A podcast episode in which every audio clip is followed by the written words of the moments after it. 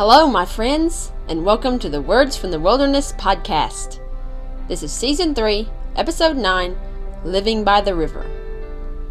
In these scorching summer days, I've recently been noticing the ways the trees in my yard respond to drought. Some are barely hanging on, but others are thriving, even under these really hot and hostile conditions. So today, I'm talking about what makes a difference and how it impacts our own spiritual growth. So please enjoy Living by the River.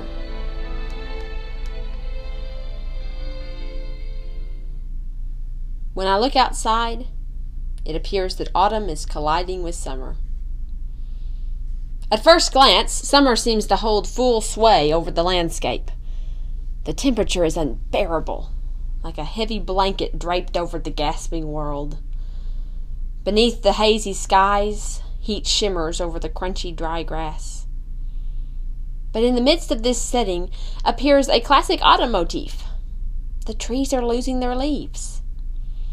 In fact, the trees on the hilltop by my home are almost completely bare, the ground around them covered in curling yellow leaves. Every gust of wind brings another shower of fluttering foliage. It's an odd combination as if November and August have struck a deal. But actually, the phenomenon has a scientific explanation. In a strange paradox, this leaf loss is caused by the converse of fall intense heat and drought. You see, it's a survival mechanism for the trees. When extended drought threatens their resources, trees minimize their foliage. Since the upper leaves and the leafy crown are the most valuable, absorbing most of the sunlight needed to make the trees food, they will be preserved the longest.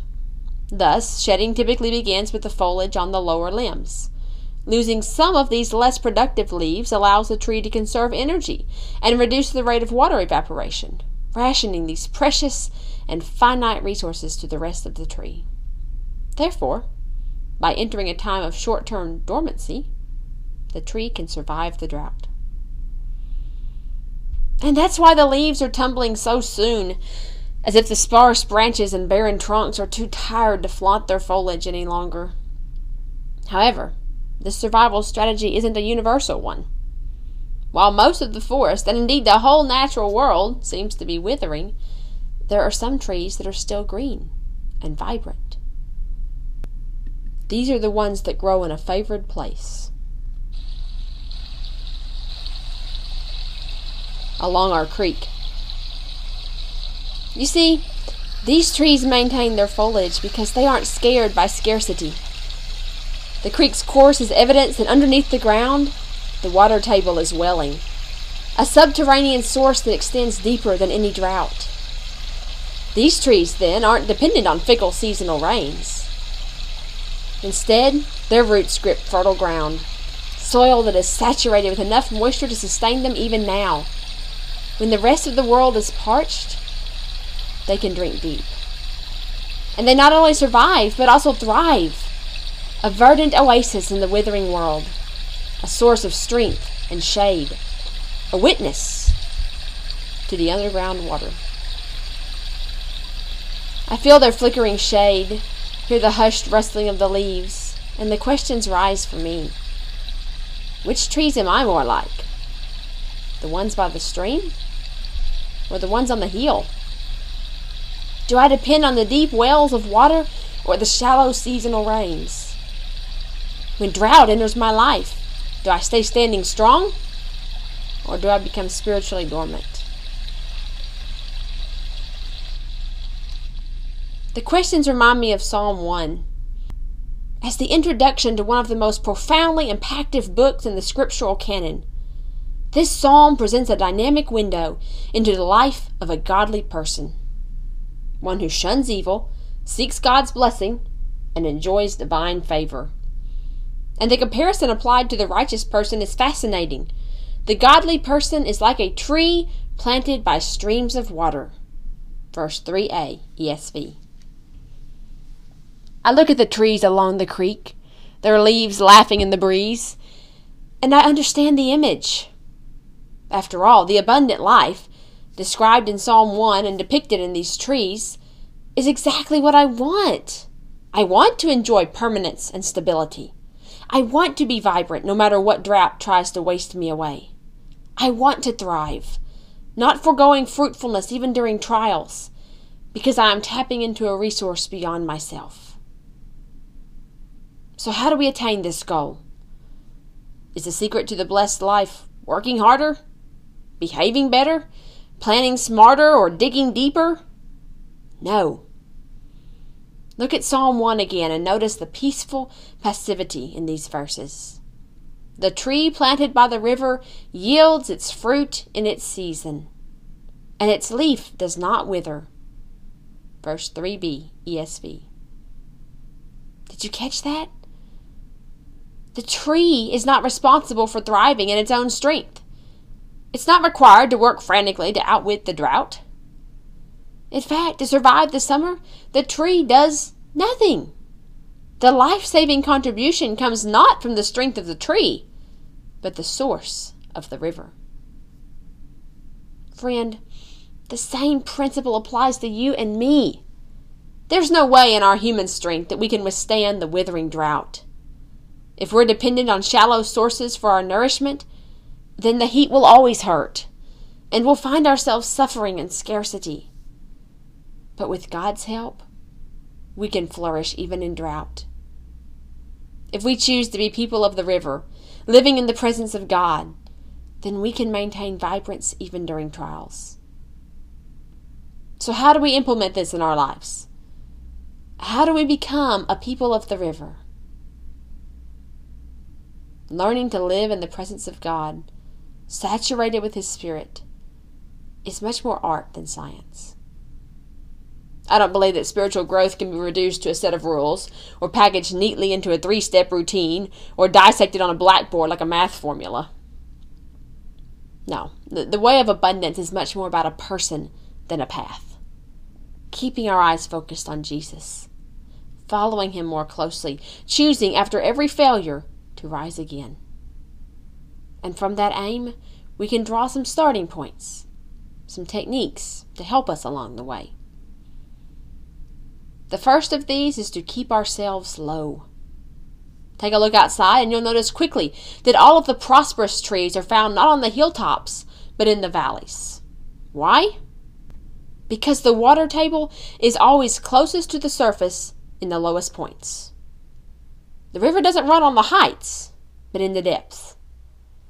When trials strike, we are often tempted to elevate ourselves as the solution our strength, our tenacity, our sense of control. But paradoxically, strength and endurance are found not by pushing higher, but by bending lower.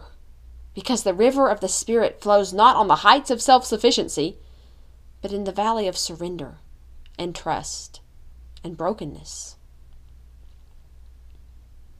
Secondly, we are to stay by the river you know, there's nothing magical, there's nothing mysterious about why some trees prosper and others don't. It's a simple matter of location. And it has nothing to do with the nature of the tree itself. The trees by the water prosper, and the trees far from its banks suffer. And if their locations were reversed, their health would switch as well. And so it's vital for our spiritual well being that we live by the river not assuming that we can maintain our own spiritual safety, but intentionally choosing to spend each day on its banks. Psalm 1 gives us some guidelines for this. Blessed is the man who walks not in the counsel of the wicked. Verse 1, ESV. This doesn't mean we assume some holy facade or withdraw completely from secular society, but it does mean that we check our minds and hearts regularly to be sure we're not being tainted by worldly values or drawn into the slippery slope of sin. And as we empty ourselves of sin, we fill ourselves with Scripture. His delight is in the law of the Lord, and on his law he meditates day and night. Verse 2, ESV. Did you notice the word delight? We don't perform spiritual duties out of a sense of obligation, but out of love and joy. And we practice God's presence constantly not in isolated chunks of our schedule, but throughout the fabric of our lives. In our every interaction, our every moment, we are holding the hand of the Holy Spirit. So we make ourselves low. We stay by the river. And lastly, we bring the river to others. When we live by the river, something miraculous happens. The river begins to flow through us. On the last day of the feast, the great day, Jesus stood up and cried out, If anyone thirsts, let him come to me and drink. Whoever believes in me, as the scripture has said, out of his heart will flow rivers of living water. Now this he said about the Spirit, whom those who believed in him were to receive. John 7 37 through 39a, ESV. Friend, when you've learned the joy of living by the river, you can't keep it to yourself. And so you carry the healing grace of the Holy Spirit with you wherever you go. When coworkers see your patience, they drink from the river. When your spouse is met with love, they drink from the river. When your friends find acceptance and not condemnation, they drink from the river. You see, the river is not a place we go to retreat from the rest of the world. It's not designed for us to guzzle grace and only consider ourselves. Instead, sustenance fuels service. Just as I find respite in the shade of these trees, others should find our presence refreshing and invigorating. And as we live out river rich lives in the midst of a dry and thirsty land, others see our vibrance and long to know our secret. And in turn, we point them to the river, the unfailing, unending love of God.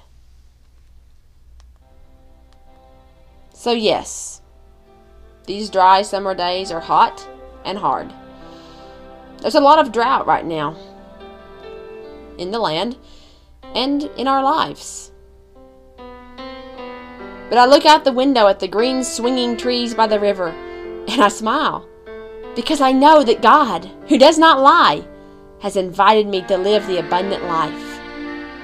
All He asks is that I surrender to His hand and dwell by His heart. And then I have his promise that he will flow through me into a world that's dying in drought. And everything will live wherever the river goes. Ezekiel 47 9b, New King James.